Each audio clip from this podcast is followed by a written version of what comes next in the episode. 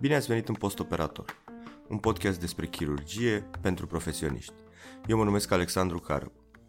Planul inițial era ca acest podcast să se lanseze un pic mai încolo, cu subiecte care ne interesează pe noi chirurgi în mod uzual. Fie chirurgie, fie recuperare postoperatorie, fie medicină de urgență. Însă contextul actual ne-a determinat să vorbim despre un subiect despre care mai degrabă am fi preferat să nu vorbim, și anume COVID-19 și felul în care ne afectează activitatea chirurgicală și felul în care noi chirurgii putem să ajutăm în lupta cu pandemia. Am lucrat la acest episod cu Cristiana Bogaciu, Roxana Crăciun și Anca Nica, medici chirurgi. Mulțumim mult pentru ajutor cu noțiunile de terapie intensivă doamnei dr. Ioana Dumitru, medic ATI.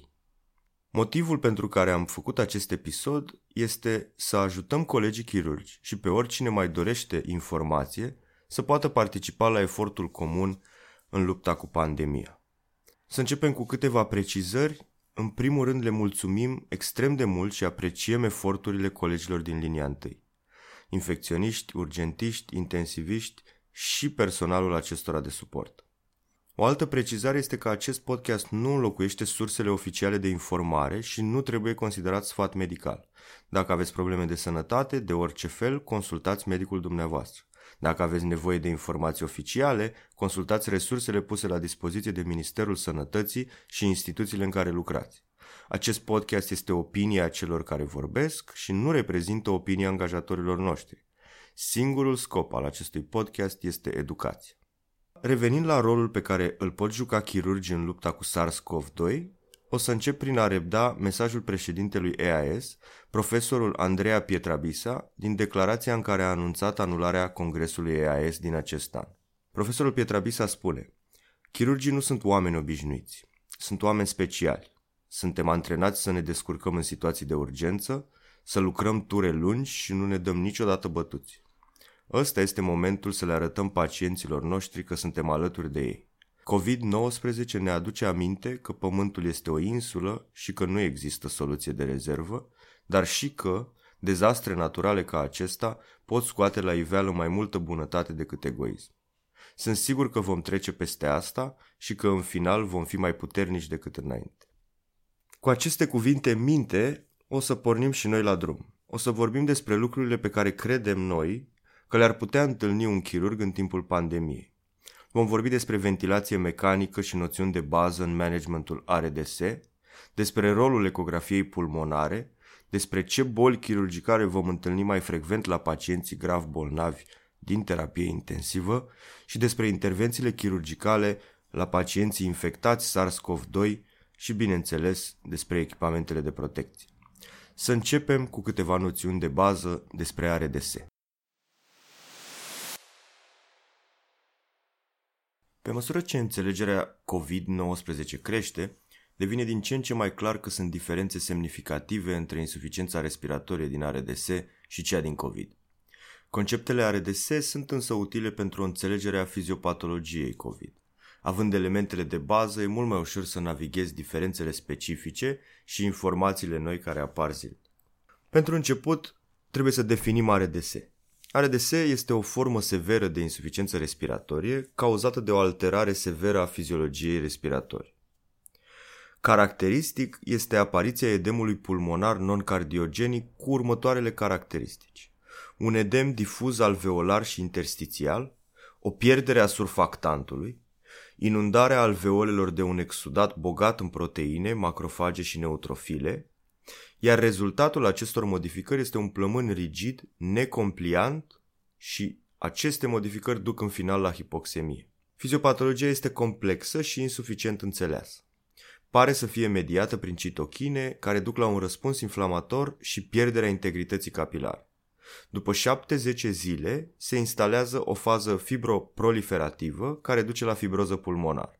În majoritatea situațiilor ar trebui căutat un factor precipitant al ARDS, fie pulmonar, cum ar fi o pneumonie, inhalația de fum, aspirația sau contuzia pulmonară, sau o cauză extrapulmonară, cum ar fi traumatismele majore, pancreatita acută, sepsisul sau transfuziile masive. Bolnavii se vor prezenta cu dispnee, cianoză și semne ale factorului precipitant.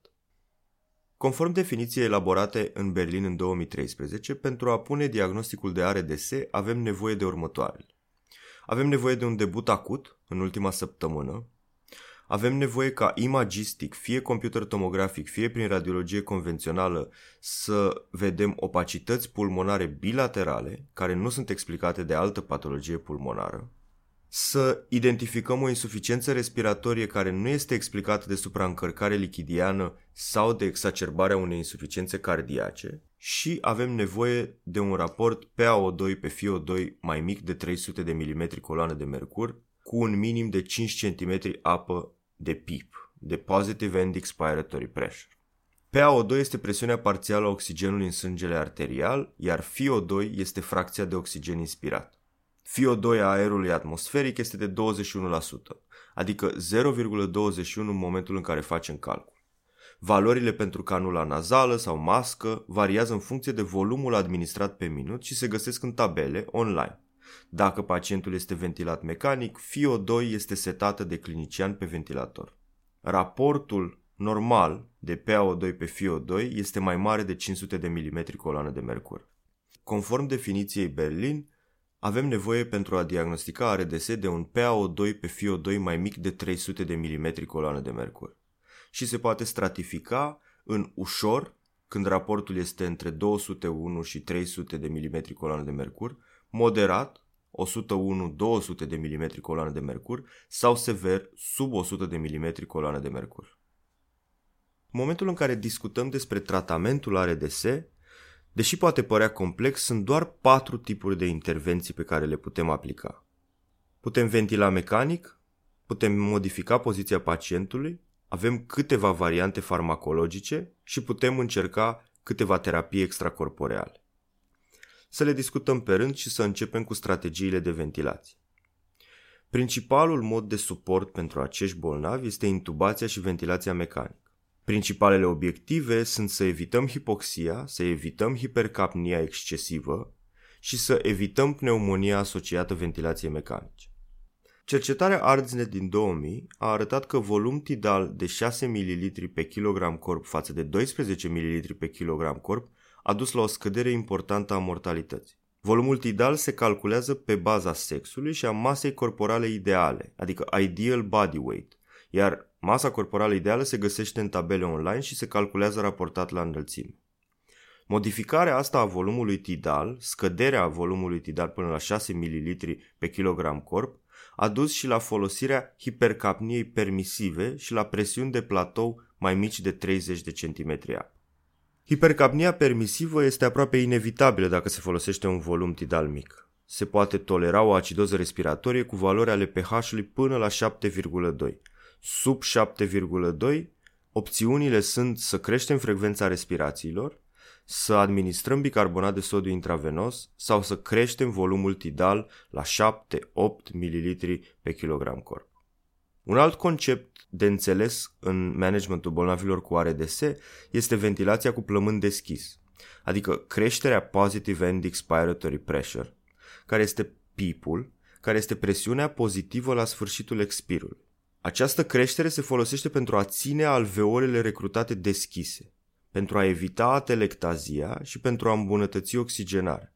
Problema este că în ARDS plămânul nu este afectat omogen, iar presiunile astea mari pot duce la hiperinflația regiunilor neafectate, pe lângă efectele nedorite cardiovasculare cauzate de scăderea întoarcerii venoase, consecutivă creșterilor presiunilor intratoracice.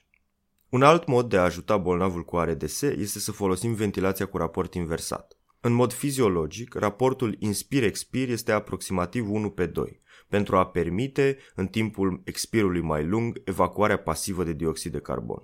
La flux mare de oxigen, adică în momentul în care avem un FiO2 mare, mărirea timpului inspirator până chiar la inversarea raportului normal, adică ajungerea la un raport inspir-expir de 2:1, poate fi folosită pentru a oferi timp ca fluxul inspirator să se distribuie în alveolele greu de recrutat.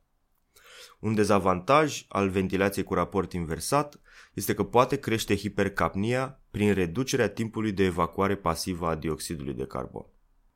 O altă strategie ventilatorie care se folosește din ce în ce mai mult în Statele Unite pe măsură ce vin informații din New York despre pandemie, este APRV, Airway Pressure Release Ventilation. Nu vom intra foarte mult în detalii pentru că este un mod de ventilație complex, însă principalul avantaj pe care îl citează cei din Statele Unite este necesarul mai mic de droguri paralizante în momentul în care ventilezi cu APRV față de celelalte moduri de ventilație.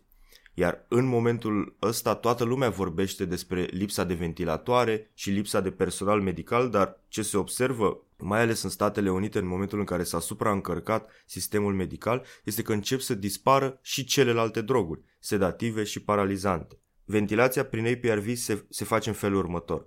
Se fixează două valori de presiune și o durată pentru fiecare. Este o modalitate de ventilație cu raport inspir-expir inversat.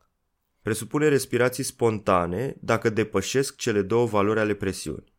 Valoarea mare a presiunii are o durată mult mai mare decât valoarea mică. O setare uzuală ar fi presiunea mare de 25 cm apă, timp de 6 secunde, iar presiunea mică de 0,5 cm apă, timp de 1 secundă. Acest mod îmbunătățește oxigenarea prin recrutare alveolară, dar riscă folosirea unor volume tidale mari și crește lucrul mecanic al ventriculului drept. Să trecem la următoarea categorie de intervenții pe care o putem aplica pentru bolnavii cu ARDS, și anume prone position sau pronare sau așezarea pacientului în decubit ventral. Vom folosi pentru ușurință termenii de pronare și de pronație. Poziția în pronație oferă un raport superior ventilație-perfuzie și mai puțină compresie pe bazele pulmonare de către abdomen. Studiul PROSIVA a arătat o scădere a mortalității cu folosirea acestei poziționări. Dezavantajele sunt următoarele. E complicat logistic, în timpul schimbării de poziție poate să ducă la deplasarea sondei de intubație până la detubarea bolnavului. Pe lângă asta poate deplasa și poate interfera cu toate liniile de acces vascular. Poate duce la formarea de leziuni de decubit la nivelul feței și la leziuni oculare. Însă beneficiile pronării sunt cu atât mai mari cu cât se inițiază mai devreme în parcursul bolii. La mai puțin de 36 de ore de la debut este ideal și, în același timp, beneficiile cresc cu cât ciclurile zilnice de pronare sunt mai lungi, între 16 și 20 de ore. Să vedem ce mijloace farmacologice putem folosi pentru a ajuta bolnavii cu ARDS. Sedarea, în fazele inițiale, e probabil că va fi abolit orice efort respirator al pacientului. Pacienții vor trebui sedați profund pentru a tolera strategii ventilatorii nefiziologice cu plămâni necomplianți. Cel mai corect este ca sedarea să fie titrată conform unui scor prestabilit. Un exemplu ar fi Richmond Agitation Sedation Scale. Și pe măsură ce fiziologia respiratorie se ameliorează, se pot programa pauze zilnice de sedare pentru a încuraja efortul respirator din partea pacientului. O altă măsură farmacologică pe care o putem folosi sunt relaxantele musculare. Se folosesc Atracurarium, Tracrium, Cisatracurarium sau Rocuroniu, Esmeron, cel mai frecvent. Se pot administra în bolus sau în infuzie lentă. Principalul motiv de a le folosi sunt că pot preveni asincroniile între ventilator și respirațiile bolnavului și pot astfel să ducă în timp la o detubare mai rapidă. Pacientul trebuie să fie complet sedat pentru a se putea administra relaxant muscular. În ceea ce privește steroizii, datele sunt neclare. Nu se folosește administrarea de steroizi de rutină în foarte multe centre, iar teoria beneficiului ar fi mai ales în faza fibroproliferativă ce începe în zilele 70. Un alt mijloc ar fi vasodilatatoarele pulmonare, pentru că la anumite concentrații oxidul nitric trece prin membrana alveolocapilară și duce la vasodilatație locală și îmbunătățirea ventilației și oxigenării. Este folosit rar ca ultimă soluție pentru că nu are beneficii demonstrate în supraviețuire. Și o ultimă intervenție farmacologică despre care trebuie să discutăm, care este extrem de importantă, este administrarea de lichide intravenos. Lichidul extravascular pulmonar se asociază cu mortalitate crescută și prelungirea duratei de ventilație mecanică. Așa că trebuie aplicate protocoale restrictive care să ducă la o balanță aproape de zero a lichidelor la 7 zile post-debut. Se pot folosi hemofiltrarea sau hemodializa la pacienții oligurici sau anurici. Dintre celelalte intervenții pe care le putem folosi pentru bolnavii cu ARDS, Putem încerca poziționarea bolnavului, astfel încât plămânul mai puțin afectat să fie inferior și să se îmbunătățească astfel raportul ventilație-perfuzie în cazul consolidărilor pulmonare asimetrice. Din nou, dificil logistic.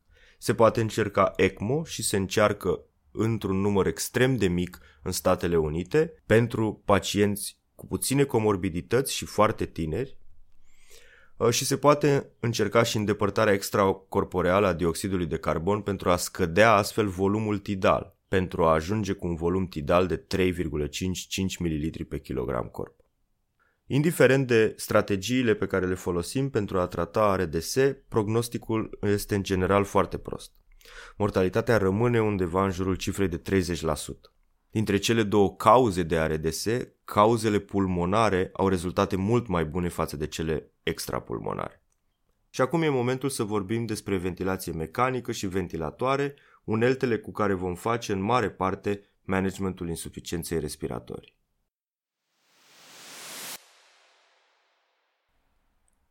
În situația în care sistemul medical va fi copleșit, s-ar putea să fie nevoie să ne ajutăm colegii intensiviști sau din primiri urgențe cu îngrijirea bolnavilor cu insuficiență respiratorie din cauza COVID-19. În acest caz ne sunt necesare noțiuni fundamentale de ventilație mecanică, noțiuni care să ne permită sub îndrumarea colegilor să acordăm îngrijiri medicale. Să începem prin a discuta despre nevoia de a ventila mecanic un pacient. Se poate împărți în două mari categorii, fie afecțiuni pulmonare, fie afecțiuni extrapulmonare. Cauzele extrapulmonare sunt patologii ale sistemului nervos central, cum ar fi coma, supradozele de sedative sau narcotice sau eșecul centrilor respiratorii. Pot fi patologii neuromusculare, ca miastenia gravis, dezechilibrele hidroelectrolitice, disfuncțiile diafragmului, sau pot fi patologii musculoscheletale, cum ar fi traumatismele, voletul costal. În ceea ce privește cauzele pulmonare, sunt fie obstrucții de căi aeriene, fie lipsa de complianță a țesutului pulmonar, ca în pneumonii și ARDS. În același timp trebuie să înțelegem ce scopuri are ventilația mecanică, ce obiective urmărim în momentul în care ventilăm mecanic un bolnav. Primul scop este oxigenarea pacientului, adică o creștere a presiunii parțiale a oxigenului, fie prin creșterea FiO2, adică a fracției de oxigen inspirat, fie prin creșterea presiunii alveolare sau prin creșterea ventilației alveolare. Oxigenarea pacientului se poate realiza și prin optimizarea raportului ventilație-perfuzie, prin recrutarea alveolelor colabate. Aceasta se poate realiza folosind PEEP, adică Positive End Expiratory Pressure, în general în jurul valorii de 5-10 cm apă. Al doilea scop este eliminarea dioxidului de carbon și asta se realizează modificând ventilația alveolară. Iar ventilația alveolară este produsul dintre frecvența respiratorie și diferența dintre volumul tidal și volumul spațiului mort. Iar al treilea scop este reducerea pe cât posibil de leziuni generate de ventilația mecanică. Trebuie să înțelegem că ventilația mecanică nu este fiziologică, iar această modalitate de suport are câteva consecințe nefaste. Ele pot fi împărțite generic în volutraumă, leziuni cauzate de supraîncărcarea cu volum a alveolelor, sau în barotraumă, leziuni cauzate de presiuni prea mari la nivel alveolar. Ținte rezonabile pentru inițierea ventilației mecanice sunt un volum tidal de 6-8 ml pe kilogram corp pentru plămâni necomplianți, cu precizarea că volumul poate crește până la 10 ml pe kilogram corp pentru plămânii normali, și presiuni medii în căile aeriene de 25-30 de centimetri apă. Presiuni de vârf mai mari de 45 de mm coloană de mercur și presiuni de platou mai mari de 30 de cm apă se asociază cu leziuni alveolare. Dacă ați auzit despre BIPAP, CEPAP, APRV, SIMV și alte acronime care v-au transmis că e aproape magic ce se întâmplă în timpul ventilației mecanice și că nu veți putea înțelege niciodată, să știți că așa ne simțim toți. Cu toate astea, fără a răpi nimic de la colegii noștri din terapie intensivă, care cu asta se ocupă, modurile de ventilație nu sunt imposibil de înțeles dacă se clarifică câteva concepte de bază. Să începem cu câteva noțiuni elementare, cu parametrii pe care îi măsurăm, setăm și întâlnim când discutăm despre ventilația mecanică. Volumul tidal. Volumul tidal este volumul de aer pe care pacientul îl primește cu fiecare inspirație. Rata respiratorie sau frecvența respiratorie este numărul de respirații pe care pacientul le primește în decursul unui minut.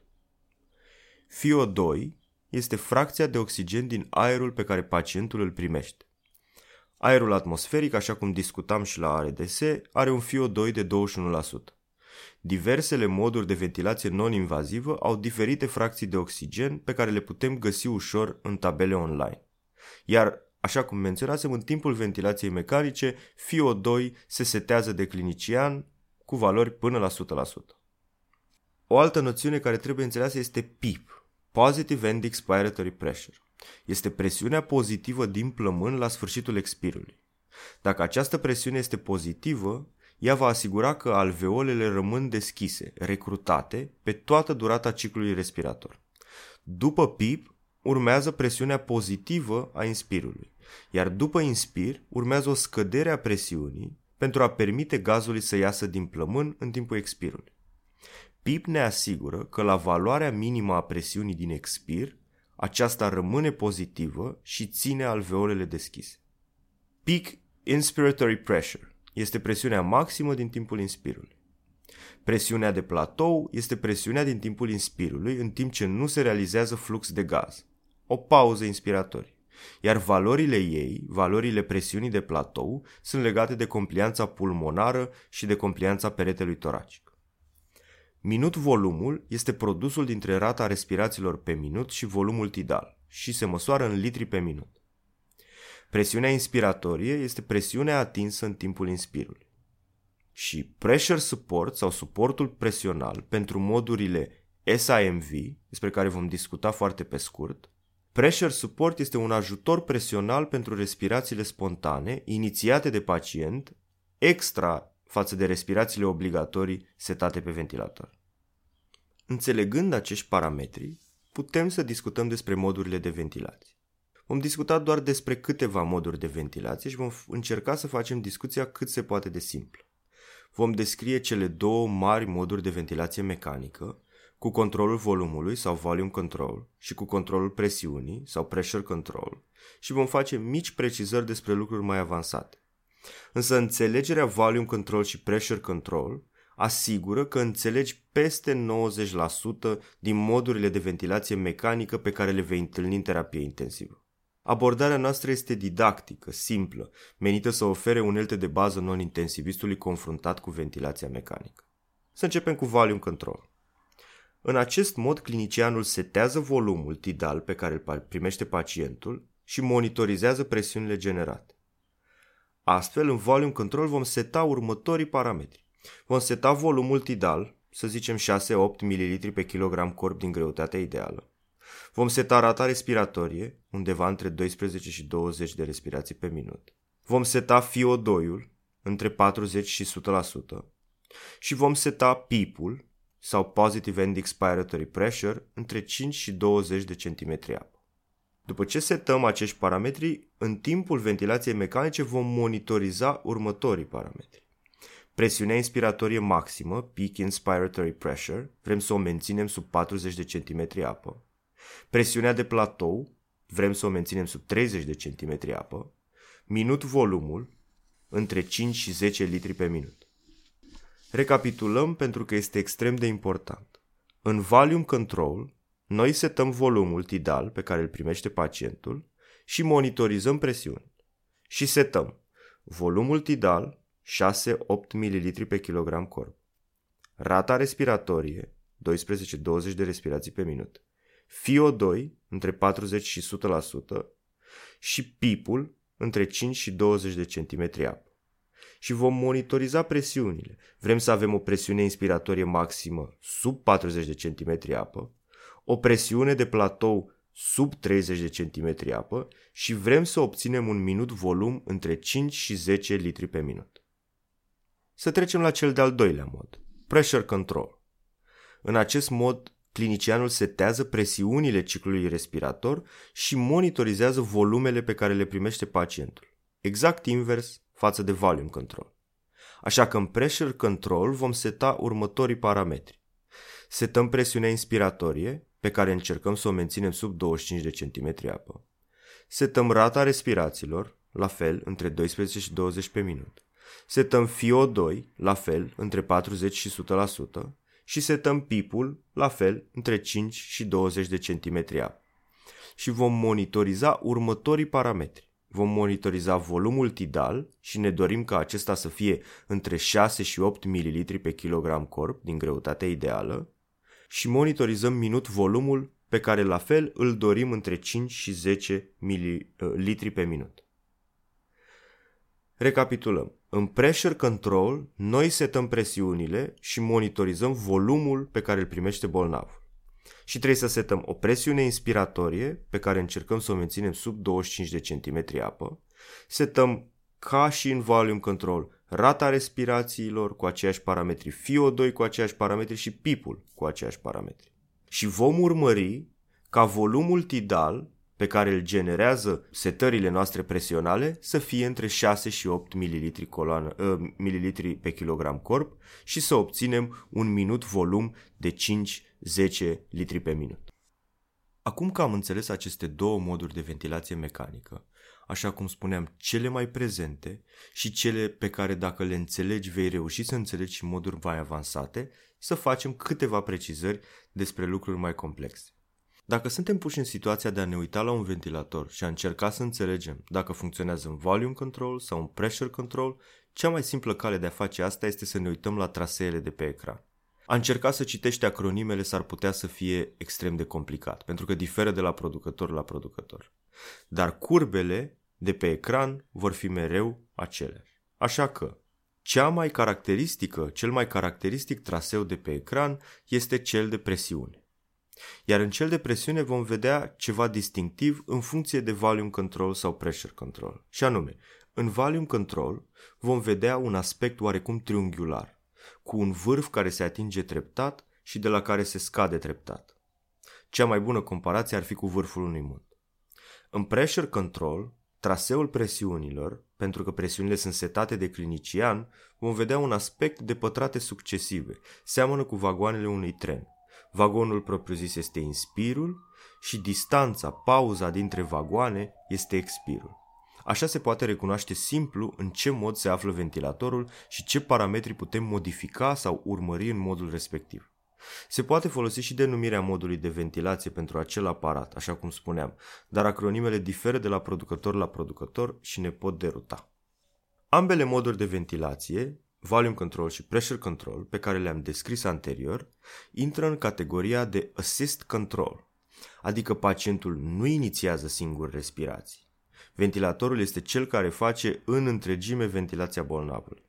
Și pentru control volum și pentru control presiune se poate folosi un alt mod, SIMV, adică Synchronized Intermittent Mandatory Ventilation.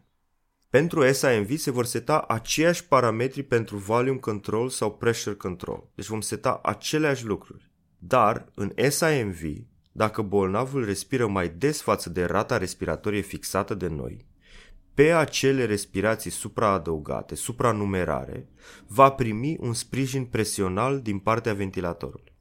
Astfel, pe lângă parametrii standard pe care îi fixam pentru volume control sau pressure control, dacă vrem să ventilăm SIMV, vom fixa și suportul presional pentru aceste respirații supranumerare inițiate de pacient.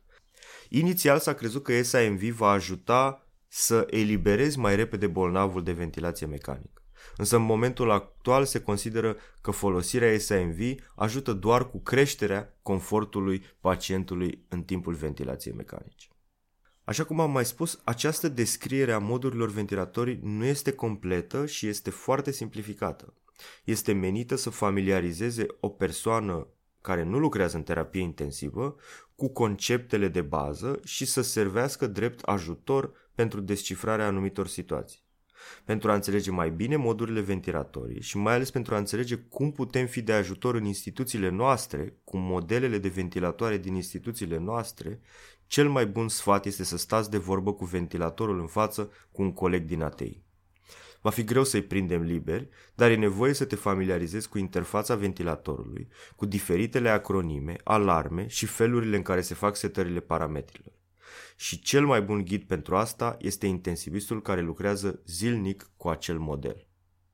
Este extrem de puțin probabil să fie nevoie ca noi, chirurgii, să intubăm un pacient cu pneumonie COVID. Recomandările sunt ca persoana care face intubația orotraheală să fie persoana cu experiența cea mai mare pentru a reduce numărul de încercări de intubare și, evident, aici vorbim de medicina de urgență și medici din terapie intensivă care fac asta în mod curent. Intubația orotraheală e o procedură care aerosolizează particulele virale și este necesar să se poarte echipament de protecție potrivit pentru transmiterea aeriană, așa cum vom discuta un pic mai încolo. Însă dacă suntem puși în situația de a intuba un bolnav orotraheal, după ce îl intubăm, va fi nevoie să inițiem ventilația mecanică. Și urmează să vă dăm niște recomandări simple și uzuale pentru a iniția ventilația mecanică. Vom folosi volume control cu assist control, adică noi fixăm volumul și monitorizăm presiunile, iar bolnavul nu inițiază singur respirații. Setăm un volum tidal de 6 ml pe kilogram corp, calculând la greutatea ideală a bolnavului. Setăm o rată respiratorie între 14 și 20 de ventilații pe minut și creștem dacă avem nevoie. FiO2 inițial e 100%. Putem scade progresiv ulterior. Folosim un PEEP de 8 cm apă pentru majoritatea cazurilor de ARDS. După primele 30 de minute, putem recolta gaze și ar trebui ca până acum să o fi obținut deja ajutor de la colegii intensiviști. Iar în funcție de acele rezultate de pe gazometrie se pot modifica parametrii setați. Modificările ulterioare ale parametrului, ale modului de ventilație, decizii legate de pronare sau moduri mai complexe de ventilație mecanică, cum ar fi APRV, trebuie făcute de intensivist. Acum o să ne vorbească colega mea Roxana despre folosirea ecografiei pulmonare pentru COVID-19. Bună, Roxana! Bună, Alex! Dacă e să vorbim despre ecografia pulmonară, știm că are un aport crescut în diagnosticul patologiilor pulmonare, în special a celor care necesită o intervenție terapeutică urgentă, cum ar fi sindromul de detresă respiratorie acută, iar rolul ei în contextul actual al pandemiei COVID-19 e în continuă evoluție. În prezent, tomografia computerizată oferă posibilitatea diagnosticului imagistic al pacienților cu pneumonie COVID-19, leziunile fiind decelabile chiar și la pacienții cu radiografie cardiopulmonară de aspect normal. Un studiu publicat de Huang et al. Și care analizează manifestările pulmonare observabile ecografic ale infecției cu SARS-CoV-2 la pacienții care aveau deja o examinare CT, arată o corelație între leziunile decelabile tomografic și cele depistate ultrasonografic.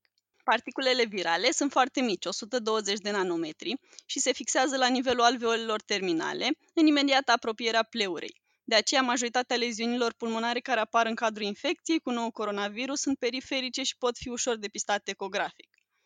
Pe lângă alte avantaje, ecografia pulmonară poate fi realizată la patul pacientului, de același medic care face și examenul clinic, reducând astfel numărul de persoane care intră în contact cu un pacient posibil contagios. Spre deosebire de aparatele de CT sau de radiografie convențională, suprafața care necesită să fie decontaminată după investigație e mult mai mică, poate fi realizată mai rapid și nu scoate aparatul din uz pe o perioadă mare. Nu trebuie uitat nici faptul că ecografia e mai ieftină, poate fi repetată ușor și evită expunerea pacientului la radiații în exces. Portabilitatea echipamentului face posibil diagnosticul de pneumonie virală, chiar și în afara spitalului, realizând un triaj eficient cu stratificarea riscului și fiind utilă în depistarea pacienților care necesită o supraveghere medicală sporită. Ce se poate observa în timpul examinării ecografice, trebuie să discutăm puțin despre aspectul normal al unei ecografii pulmonare, care se caracterizează printr-o linie pleurală subțire, continuă și fără denivelări, delimitată de coaste care lasă cont de umbră în spatele lor, acel semn al aripilor de liliac, liniile A, iar la nivelul toracelui inferoposterior, se poate vedea și mișcarea plămânului cu mișcările respiratorii, curtain sign, și apariția mirror image.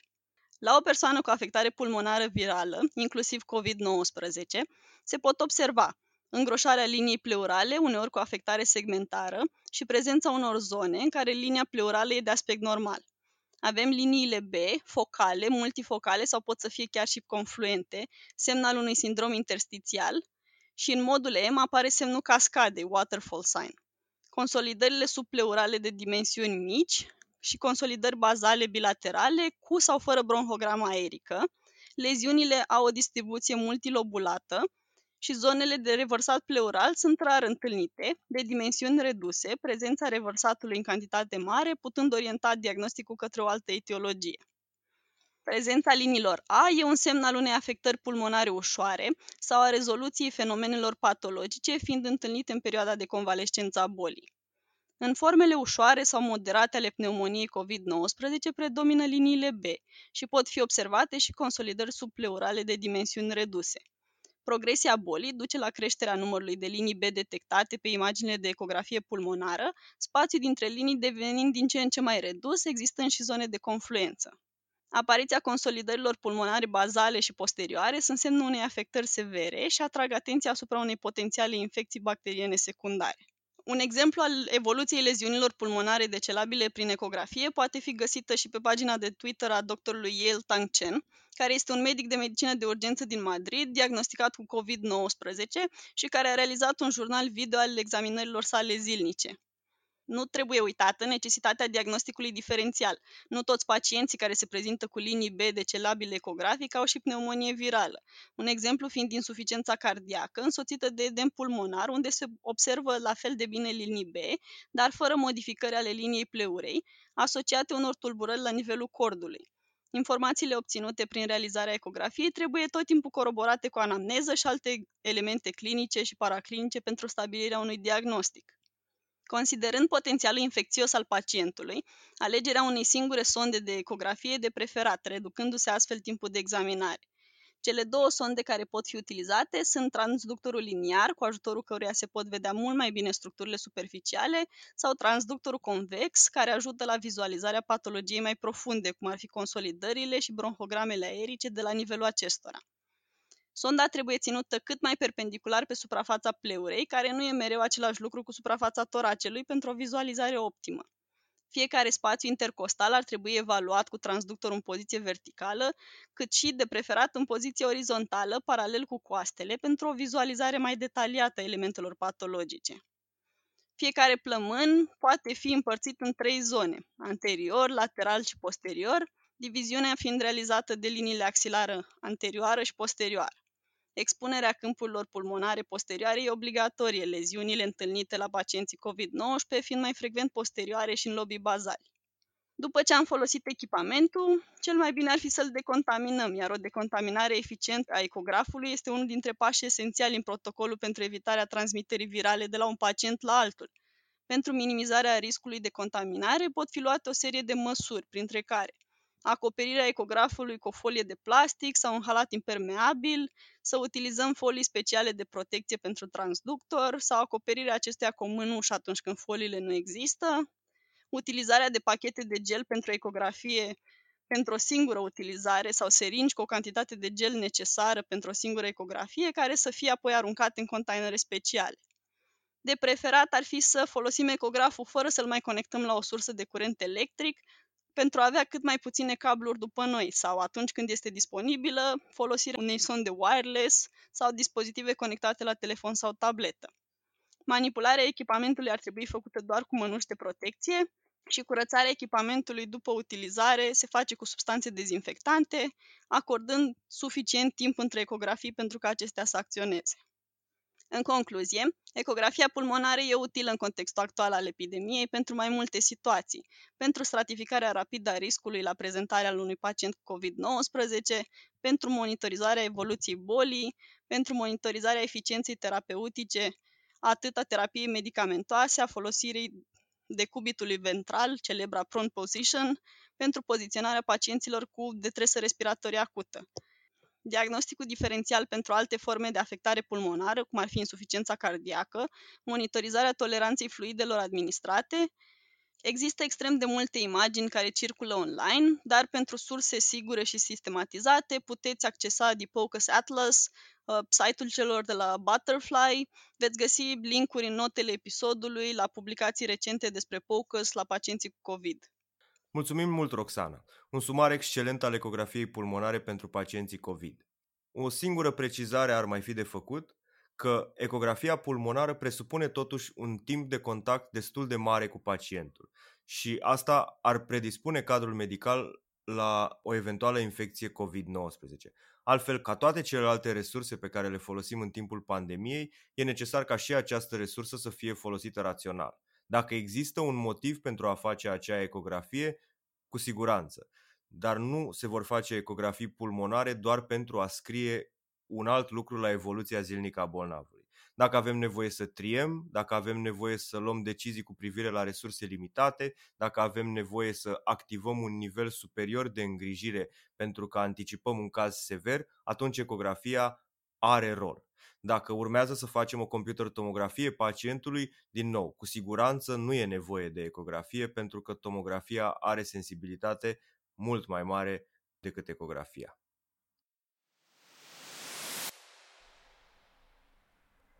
Unul dintre lucrurile pe care îl poate face COVID-19 este să copleșească sistemele sanitare.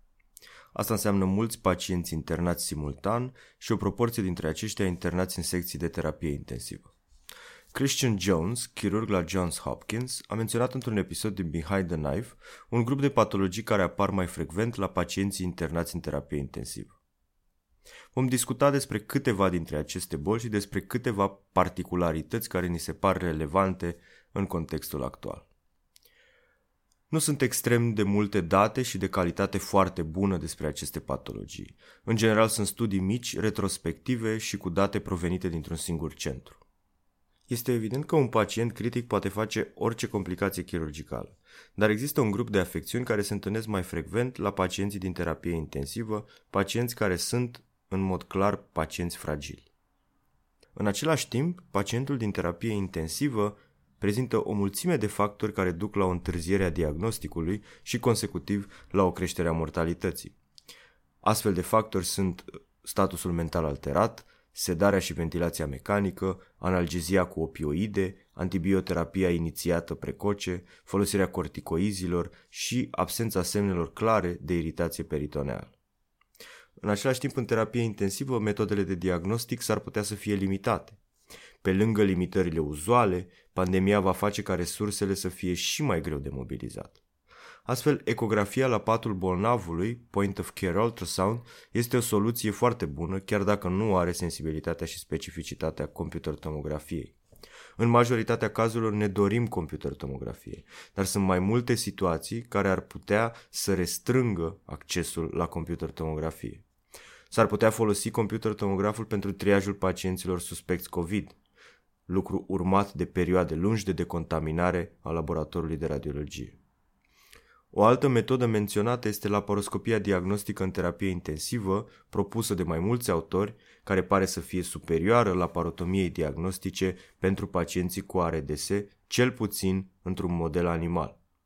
Însă în contextul COVID este exclus să facem laparoscopie diagnostică în terapie intensivă pentru că nu există date despre aerosolizarea din timpul pneumoperitoneului, dar părerea și consensul experților este că sigur se întâmplă. Un studiu de cohortă realizat la Mayo Clinic și publicat în 2002 identifică următoarele patologii ca patologii care apar mai frecvent la bolnavii critically ill, grav bolnavi din terapie intensivă. Identifică ischemia intestinală, colecistita acută, ocluzia intestinală și perforația digestivă. În același timp, au constatat că apariția unei probleme chirurgicale crește mortalitatea și că principalul factor implicat în această creștere este o întârziere în stabilirea diagnosticului. O particularitate a ischemiei mezenterice este cauza cea mai frecventă la bolnavi din terapie intensivă. Dintre cauzele de ischemie mezenterică, cum ar fi tromboza venoasă sau tromboembolia arterială, cea mai frecvent implicată în această situație este o stare de flux redus sau o ischemie mezenterică non-ocluzivă. O analiză a cazurilor de ischemie mezenterică din statul Maryland între 2009 și 2013 a arătat că această entitate patologică, varianta non-ocluzivă de ischemie mezenterică, pare să fie cea mai frecventă.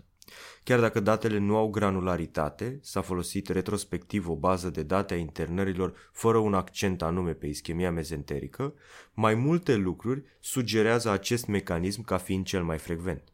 Intervențiile vasculare au fost mai rar realizate, cel mai frecvent tratament fiind rezecția intestinală, iar cei mai puternici factori de risc au fost severitatea bolii, boala critică și ventilația mecanică. Alte particularități observate care pot îndruma diagnosticul este că sunt implicate mai frecvent femeile și în majoritatea situațiilor acidoza lactică este sever. Nu există alte particularități de diagnostic și tratament, iar în acest moment nu există publicații legate de COVID și ischemia mezenterică. În ceea ce privește colecistita acută, un studiu de cohortă de la Mayo Clinic a găsit că majoritatea pacienților cu colecistită prezentau următoarele caracteristici. Majoritatea erau bărbați, majoritatea aveau colecistite acute alitiazice și majoritatea au fost tratați inițial prin colecistostomie percutanată. Un review din 97, realizat de Martin și Flynn, a găsit următoarele explicații pentru apariția colecistitei alitiazice la bolnavi din terapie intensivă. Au găsit că staza biliară, hipoperfuzia viscerală și infecția biliară sunt cei mai frecvenți factori de risc. Au mai fost incriminate și opioidele pentru rolul lor de creștere a tonusului din sfincterul ODI și ventilația mecanică, ventilație care aparent crește presiunea în arborele biliar. Așa cum am mai menționat, diagnosticul pacienților în terapie intensivă este complicat, inclusiv în colecistita acută. Examenul clinic oferă rar informații, în afara situațiilor în care se poate palpa o masă tumorală în hipocondrul drept sau se poate decela durere dacă pacientul mai poate comunica. Însă, de departe, ecografia este investigația imagistică de elecție, iar semnele ecografice care pot să apară sunt perete mai gros de 4 mm, slagi biliar și prezența lichidului pericolecistic și distensie marcată a colecistului. Laparoscopia diagnostică în această situație poate oferi și diagnosticul și o oportunitate de tratament definitiv. Deși soluția finală pentru acești bolnavi în majoritatea cazurilor este colecistectomia, soluția care se folosește frecvent ca metodă temporară de rezolvare a focarului septic este colecistostomia percutanată. Iar în momentul de față există controverse legate de utilitatea colecistostomiei față de tratamentul conservator. Însă pentru colecistita acută alitiazică poate fi în unele situații tratament definitiv. În momentul inițial, tehnica are rată mare de succes și duce la ameliorare clinică. Se practică cel mai frecvent sub ghidaj combinat ecografic și radiologic, deși poate fi realizat și doar sub ghidaj ecografic. Se preferă abordul transhepatic pentru a scădea rata de coleperitoneu, iar ruta transperitoneală se poate folosi în situația în care colecistul este extrem de destins. Colecistostomia percutanată se montează prin tehnica Seldinger și se poate folosi orice cateter care are un mecanism distal autostatic, cel mai frecvent folosindu-se un cateter de tip pigtail. Se recoltează în timpul montării probei pentru bilicultură. Dacă există și control radiologic, se poate injecta o cantitate mică de substanță de contrast pentru a confirma poziționarea. Momentul în care traiectul este considerat maturat și se poate scoate tubul este controversat, unii autori sugerând chiar 10 zile. Însă o alternativă mai frecvent folosită este extragerea după rezoluția simptomelor și după pensarea tubului timp de 48 de ore la 2-3 săptămâni de la montare. Extragerea se realizează pe ghid și se testează maturarea tractului prin injectarea de contrast și control radiologic. Dacă se extravazează bilă în peritoneu, se reintroduce tubul. Complicațiile procedurale sunt peritonita biliară, hemobilia, perforația de vezică biliară și coleperitoneu și reflexul vagal în timpul montării cateterului.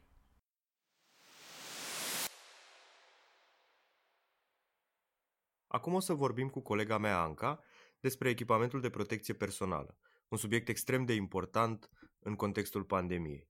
Bună, Anca! Spune-ne câteva lucruri despre echipamentul de protecție. Bună, Alex! Vom folosi termenul de PPE când discutăm despre echipamentele de protecție personală, o abreviere care vine de la Personal Protective Equipment și o abreviere pe care a adoptat-o și Ministerul Sănătății în comunicatele oficiale. De altfel, vă sfătuim să citiți de pe site-ul Ministerului Sănătății utilizarea rațională a PPE în contextul COVID-19, un document extrem de util și bine realizat. În momentul de față, discuțiile despre PPE au următoarele repere comune. În primul rând, nevoia lor în contextul pandemiei, lucruri la care majoritatea nu ne gândeam deloc în urmă cu câteva luni.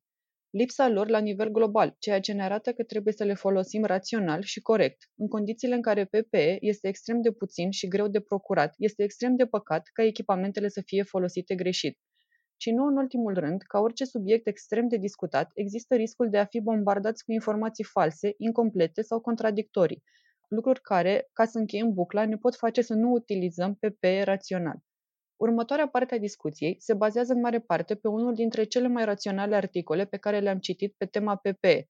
Se numește PPE During the COVID-19 Pandemic, a Narrative View. A fost publicat pe 4 aprilie în revista Anesthesia și este scris de profesorul Tim Cook, medic anestezie și terapie intensivă în Bath, UK. Cred că e nevoie să înțelegem câteva lucruri despre cum se transmite virusul. Și în felul ăsta vom înțelege mai bine ce tip de echipamente de protecție trebuie să folosim în diverse situații. Ne poți spune ceva despre asta, Anca? Desigur. Cea mai mare încărcătură virală se găsește în spută și secrețiile aeriene superioare. Principalele căi de răspândire sunt răspândirea prin contact și răspândirea prin picături respiratorii. Răspândirea prin picături se face prin picături respiratorii cu diametrul mai mare de 5 microni, care supun legilor gravitației. Călătoresc în general maxim 1 metru, așa că o distanță de 2 metri față de persoana infectată este precaută. Răspândirea prin contact se face prin virusul, care poate rămâne mai mult timp la nivelul diverselor suprafețe și poate fi sursă de infecție ore sau chiar zile. Transmiterea aeriană se produce când particulele respiratorii, în general mai mici de 5 microni, circulă prin aer perioade lungi de timp și sunt absorbite la nivelul mucoasei respiratorii sau a conjunctivei. Producerea de aerosoli este rezultatul accelerării unui flux de aer peste o suprafață lichidă. Acești aerosoli pot conține virus și pot călători mai mult de 2 metri. În scop didactic, procedurile care generează aerosoli pot fi împărțite în proceduri respiratorii și proceduri chirurgicale. Procedurile respiratorii sunt cele care aerosolizează secrețiile din căile aeriene superioare. În teorie, acestea au un potențial infectant mai mare decât aerosolii generați în timpul intervențiilor chirurgicale, care aerosolizează sânge și diverse lichide tisulare. Să recapitulăm. Avem de-a face cu 3 moduri de transmisie. Prin contact cu suprafețe ce conțin virus, prin picături respiratorii și prin absorbția aerosolilor. Picăturile respiratorii pot fi generate în timpul respirației, vorbirii, tușitului sau strănutului. Însă se consideră că 99,9% din volumul de lichid evacuat în timpul strănutului și tușitului se află în picături mari, care vor călători o distanță scurtă. Și pentru tușit și pentru strănut, rata de dispersie este redusă mult dacă pacientul poartă o mască chirurgicală. Și pentru a face lucrurile și mai simple, eu înțeleg că se pot elabora 3 niveluri de protecție pe baza celor 3 modalități de transmisie. Astfel, ca să ne protejăm de transmiterea prin contact, trebuie să purtăm mănuși, șorți sau halat impermeabil de unică folosință și mască chirurgicală. Acest nivel este potrivit doar dacă putem păstra o distanță de peste 2 metri de pacient.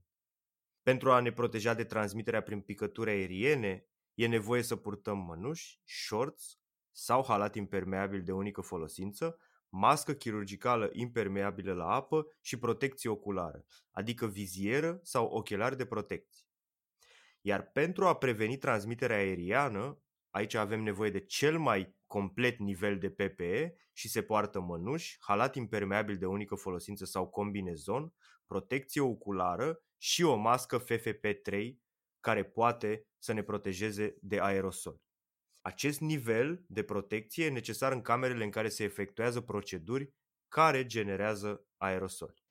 Excelent, dar trebuie să ținem minte că echipamentele de protecție sunt doar o parte a unui sistem menit să reducă transmiterea bolii în instituțiile sanitare. Oricât de bun este PPE sau de slab, este nevoie să fie respectate celelalte elemente, și anume limitarea accesului în instituție a pacienților, vizitatorilor și personalului sanitar de care nu este absolută nevoie, igiena personală impecabilă și spălatul frecvent pe mâini, circuite separate menite să izoleze pacienții COVID de restul instituției, personal limitat în secțiile COVID, doar cadrele medicale absolut necesare. Tehnică excelentă pentru echiparea și dezechiparea echipamentelor de protecție. Există o mulțime de filme online care ne arată cum să ne echipăm și să ne dezechipăm corect, majoritatea venind din zonele puternic afectate, cum ar fi nordul Italiei. Extrem de importantă dezechiparea. Se recomandă folosirea unui partener care să coordoneze, eventual folosind un checklist, dezechiparea colegului. Ideal este ca aceste proceduri să fie repetate de multe ori înainte de a fi utilizate în saloanele COVID. Acum vreau să discutăm ceva foarte important și anume, care sunt procedurile care generează aerosoli și în ce situații trebuie să purtăm echipament de protecție să ne protejăm de aerosoli. Andrew Tagg, un medic pediatru de urgență din Melbourne, după o revizie a literaturii ce provine în mare parte de la epidemia SARS din 2003, le împarte în proceduri cu risc mare, proceduri cu risc mediu și cu risc redus. Procedurile cu risc mare sunt resuscitarea cardiopulmonară și ventilația cu mască și balon, intubația orotraheală. Tim Cook spune că este logic să considerăm și calea aeriană supraglotică în această categorie. Administrarea unui tratament prin nebulizare, chiar dacă dovezile nu sunt încă atât de clare. Canulă nazală cu flux mare, orice peste 6 litri pe minut. Ventilația non-invazivă, fizioterapia respiratorie, spre exemplu tapotajul și bronhoaspirația deschisă. Și un alt subiect extrem de prezent în chirurgia de urgență și a traumei, despre care nu s-a discutat foarte mult până acum, este montarea unui drenaj pleural. Următoarele sunt considerate proceduri cu risc mediu: extragerea de corp străin intranazal, examinarea gâtului și montarea unei sonde nazogastrice, iar cele cu risc redus sunt recoltarea de exudat nazofaringian.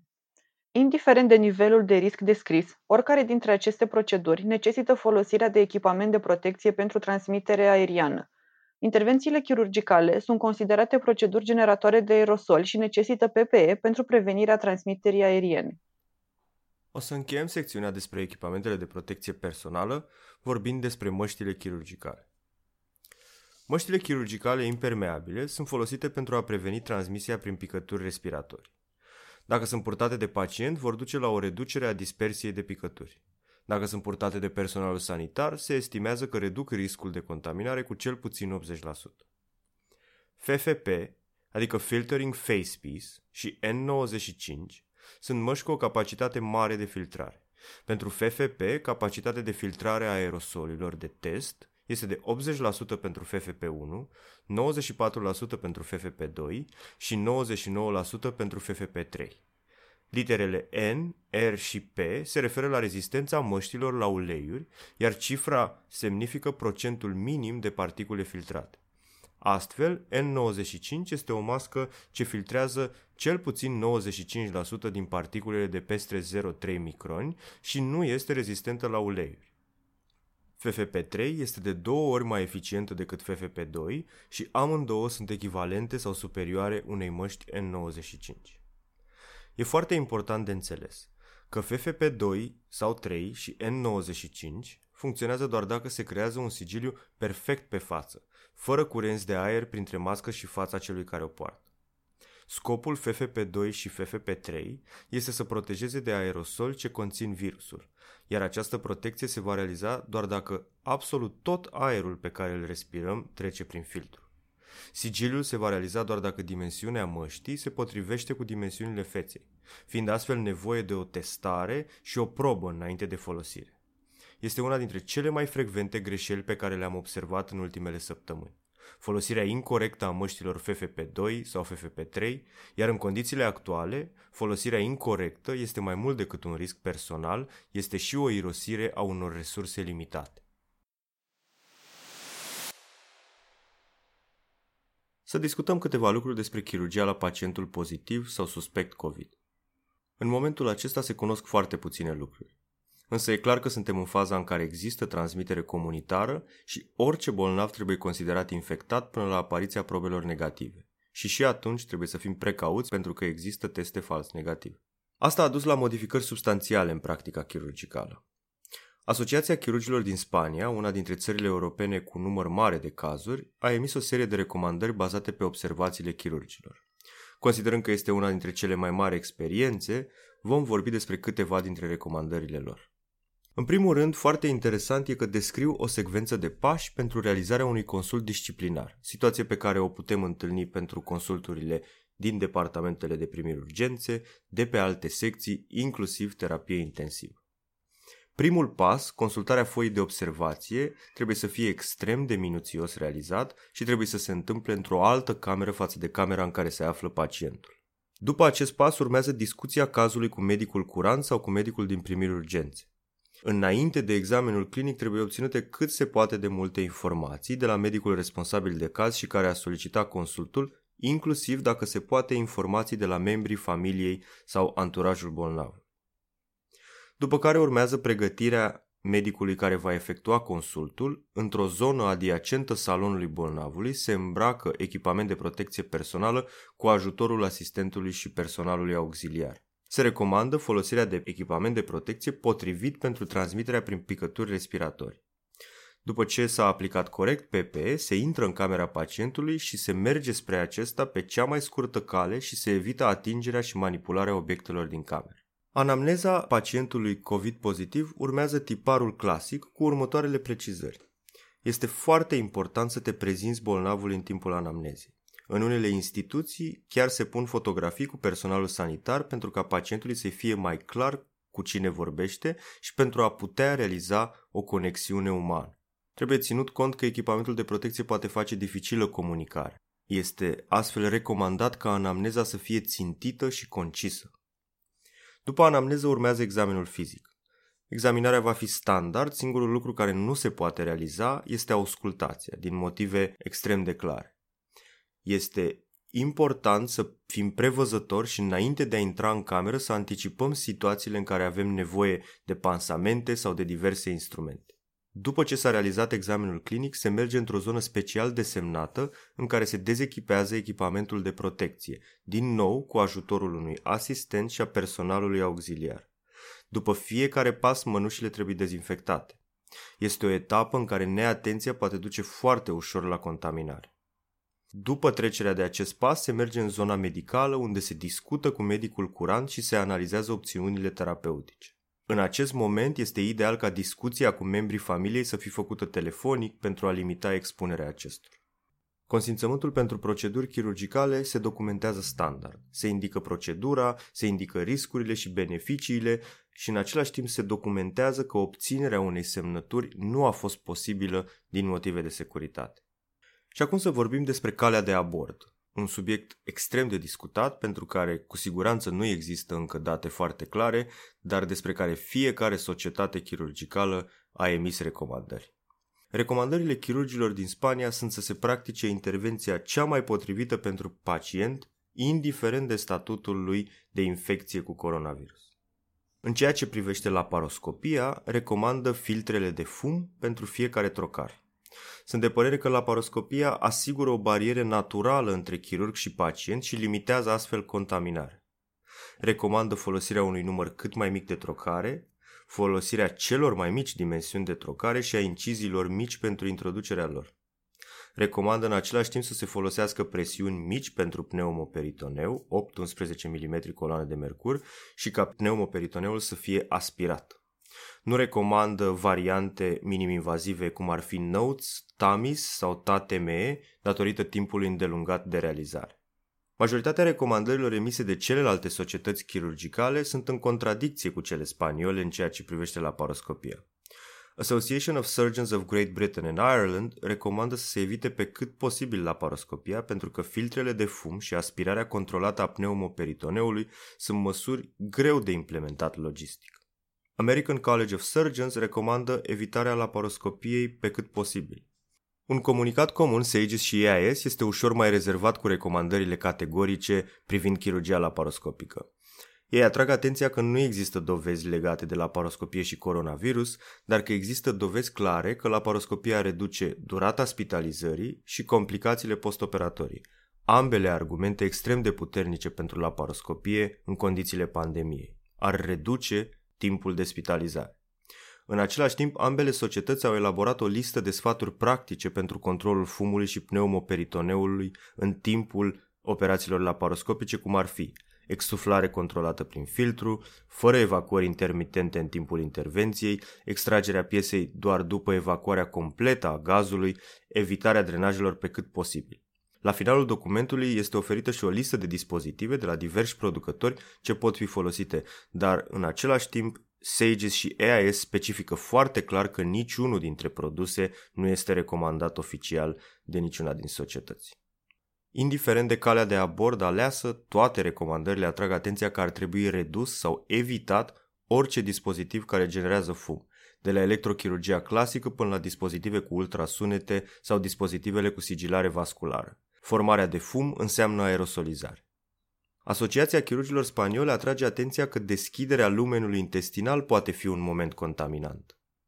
Mai multe societăți, inclusiv comunicatul Ministerului Sănătății din România, sugerează că ar fi mai potrivit să se formeze stome decât anastomoze pentru a reduce timpul operator și eventualele complicații postoperatori. Însă chirurgii din Spania atrag atenția că formarea unei stome poate fi o sursă continuă de infecție și că asta trebuie comunicat clar pacientului și familiei, inclusiv în timpul obținerii consimțământului preoperator. Este foarte clar că în timpul intervențiilor chirurgicale, acestea fiind proceduri cu numeroase momente care pot genera aerosoli, echipamentul de protecție trebuie să fie potrivit pentru transmiterea aeriană, așa cum am descris în secțiunea despre PPE. Majoritatea societăților atrag atenția că procedurile endoscopice diagnostice sau terapeutice pot genera aerosoli. Astfel este nevoie de echipament de protecție pentru transmiterea aeriană și se vor evita procedurile care durează mult și au complexitate mare, cum ar fi EMR, ESD. Recomandarea este să se evite pe cât posibil endoscopiile digestive. Un lucru deja bine cunoscut este că toate societățile, inclusiv Ministerul Sănătății din România, recomandă amânarea chirurgiei elective. Chirurgia de urgență, prin definiție, nu poate fi amânată și singurele modificări existente aici sunt cele logistice, formarea de circuite speciale pentru pacienți și legate de potențialul de contaminare, cum ar fi testarea tuturor bolnavilor și considerarea lor ca fiind infectați până la un test negativ. Însă un statut aparte, în recomandările majorității societăților chirurgicale, îl au apendicita acută și colecistita acută, două patologii chirurgicale care au nevoie frecvent de intervenții urgente. Pentru ambele patologii se recomandă ca în cazurile necomplicate și dacă clinicianul consideră potrivit să se încerce cure de tratament conservator, adică antibioterapie și urmărire clinică eventual prin telemedicină sau pe durata internării. Astfel de recomandări a avut și American College of Surgeons în ghidurile inițiale, recomandări care au primit critici destul de dure. Principalele obiecții erau că tratamentul conservator poate eșua, și eșecul poate duce la ospitalizare prelungită și un consum mai mare de resurse ulterior. Astfel, American College of Surgeons a modificat recomandările și le-a nuanțat în funcție de nivelul de resurse disponibile. În situația în care resursele sunt extrem de limitate și instituția s-a transformat în mare parte într-o instituție COVID, încercarea tratamentului conservator este soluția cea mai potrivită. Dacă instituția mai are resurse, e preferabil să se rezolve definitiv patologiile pentru a nu consuma resurse ulterior și a avea nevoie de vizite de urmărire. Legat de recomandările American College of Surgeons, ele par a fi cele mai complete. Discută separat despre discipline chirurgicale și subspecialități și au și secțiuni dedicate a anumitor patologii. Referitor la intervenția chirurgicală propriu-zisă, Asociația Chirurgilor din Spania face următoarele recomandări generale, recomandări prezentate și de alte societăți chirurgicale. Intervenția trebuie făcută într-o sală special desemnată cu instrumentar special desemnat pe durata pandemiei. Pe toată durata intervenției chirurgicale, în sala de operație trebuie să se găsească un număr minim de persoane. Trebuie oprită ventilația cu presiune pozitivă. Se vor folosi pe cât posibil materialele de unică folosință. Pe durata intervenției chirurgicale, sala trebuie să aibă ușile închise. Ele se deschid doar pentru accesul personalului și a pacientului, ieșirea acestora și servirea de materiale sau instrumentar ce nu a fost anticipat înainte de operație. O secțiune foarte interesantă a comunicatului elaborat de Asociația Chirurgilor din Spania prezintă elemente care pot ajuta chirurgul să distingă infecțiile intraabdominale de COVID-19. 10% din bolnavi au simptome digestive la prezentare, cum ar fi diaree și greață. Dar diferențele dintre COVID-19 și infecțiile bacteriene intraabdominale sunt: în COVID-19 nu cresc leucocitele și neutrofilele. Nu crește proteina C reactivă. Dar prezent frecvent în COVID-19 sunt limfocitopenia, trombocitopenia moderată și creșterea ale dedimerilor. În același timp, este clară recomandarea ca pacienții care fac CT abdominal pentru o durere acută abdominală să facă și CT toracic. În final, toate societățile recomandă ca în consimțământul informat al procedurilor chirurgicale să existe detalii legate de riscurile pe care le adaugă o potențială infecție cu SARS-CoV-2. Majoritatea acestor recomandări se bazează pe părerea experților sau pe cercetări vechi legate în principal de virusul hepatitic B și human papillomavirus.